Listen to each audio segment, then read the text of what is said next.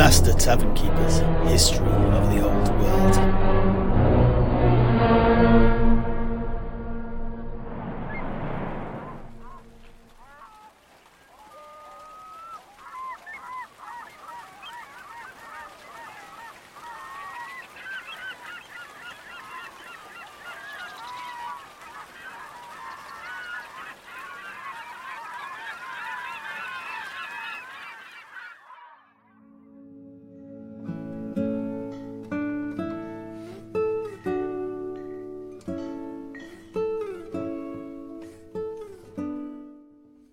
Anyway, before I finish my tale of how I got out of Araby, and for completeness' sake, let us lastly speak of the beasts of the seas that live in and around the coastline of that tenacious enclave of men. For, as a former seafarer, the sea and her denizens have always held a particular interest for me. Oh, yeah, yeah, please. I love a good salty yarn. Ah, yes, I had heard that about you. Ah, anyway, firstly, let's briefly mention which patches of water we are referring to. There are two, in essence the northern coastline that borders our own Tilean Sea, as well as the ocean shores to the west and south of Araby. Both are extremely rich in fish, as well as your uh, more exotic sea creatures.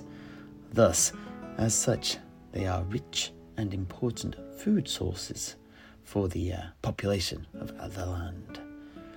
Some of the larger examples of sea life in those waters are sharks and dolphins. Uh, indeed, indeed, the former are most plentiful and uh, ever ready to strike at anyone coming too close to a boat's side.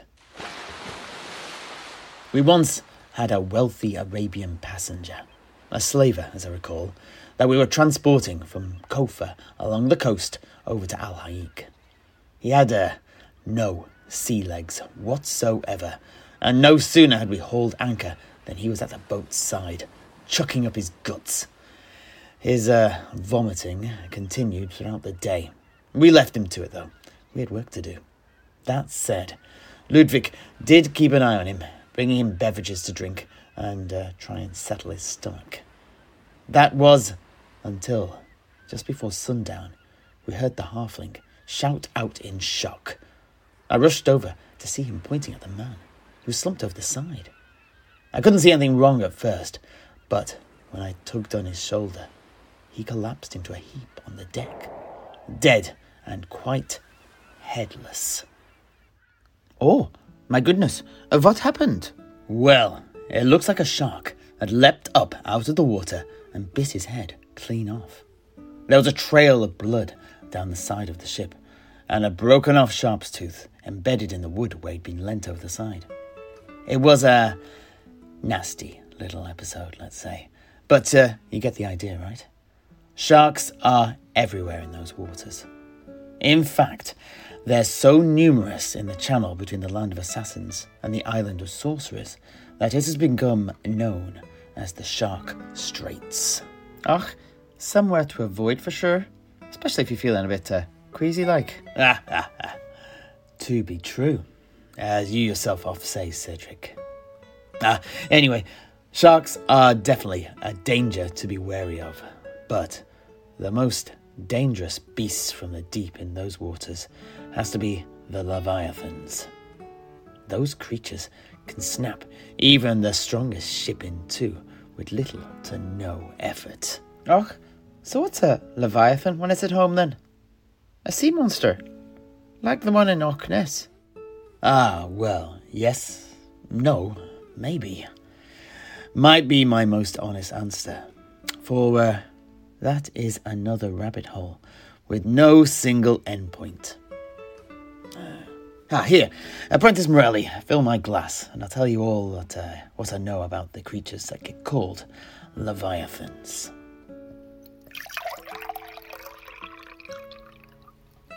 Thank you.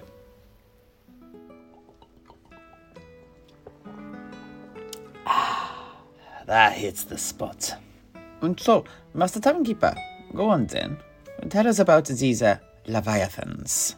Ah, yes, of course. Well, the word Leviathan is actually a name used for not one, but uh, rather two very different types of sea monster. Firstly, a gigantic type of crustacean, by which I mean a, a crab or a lobster like beastie. And secondly, for a particularly large ichthyic, as the scholars say, deep sea beast. A creature that is basically an enormous, ugly fish, in a layman's terms. Both are quite distinct to the other, but share one quality in particular. Both are equally deadly and dangerous. Let's talk crabs first, though.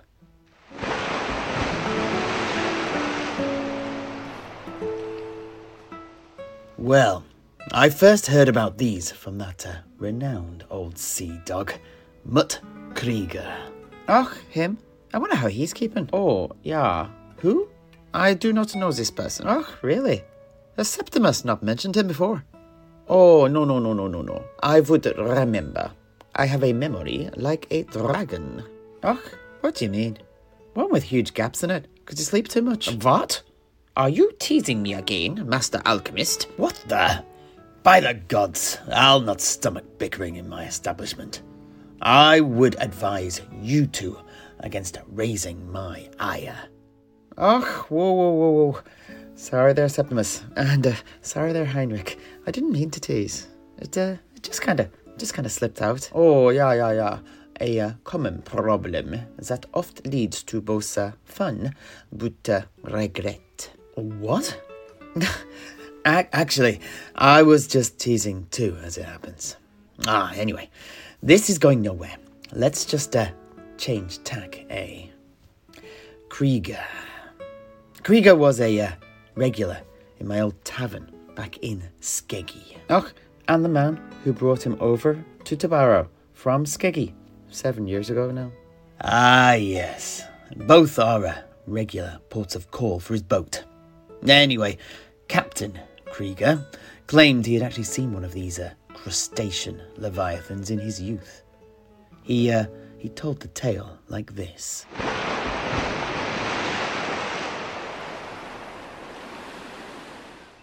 Ah, that tickled me winkle right proper.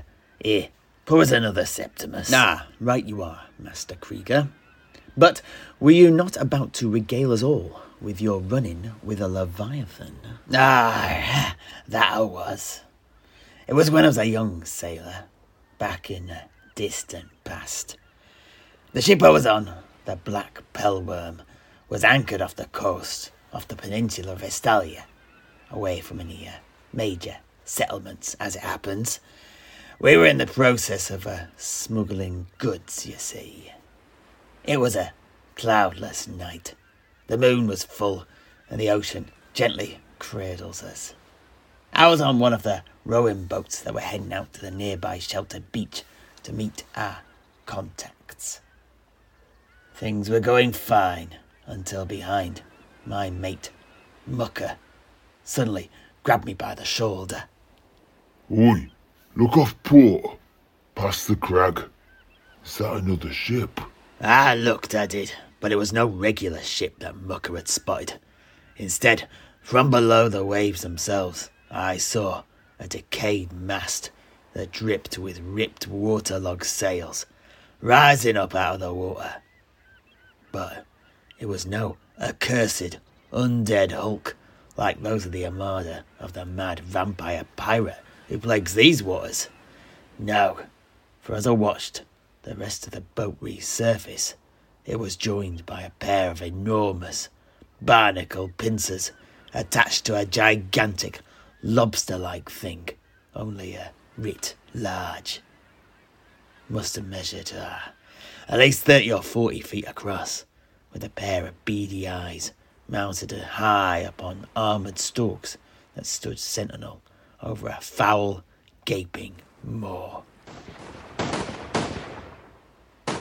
From the black pellworm, we suddenly saw musket fire, but it uh, simply bounced off the creature's steel hard shell. Did nothing to hurt the beast. Instead, what it did do was get its attention and it began to go towards the ship. All of us on the two rowing boats had stopped, and we were watching what happened next. The beast dove down, disappearing for a moment. Before crashing out of the water under the ship itself. There was a loud crack, and the ship rolled onto its side and began filling with seawater. But the beast wasn't finished, and immediately grabbed her by her main mast and dragged her down into the salty depths. No one escaped. There was no time.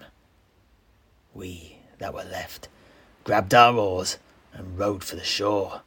I can tell you, my dear tavern hand, I've never rowed so hard in all my years. By the gods! When we spoke to our contacts on the beach, they told us that this Leviathan, whom they called Il Potente Granchio, was a herald of the sea god Manann's wrath, a punishment for those who've displeased him, whose uh, fury can only be pacified with a sacrifice. And it was then that they pulled their blades on us.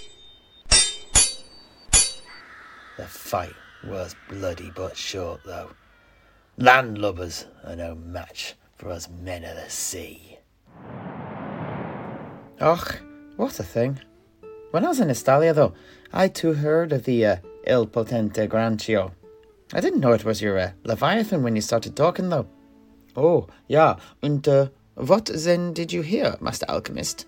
Oh, well, the locals that I spoke to said that uh, should you be unlucky enough to encounter one, out at sea, I mean, your best bet is to dump all of your, uh, let's say, edible cargo quick and then sail away as fast as you can.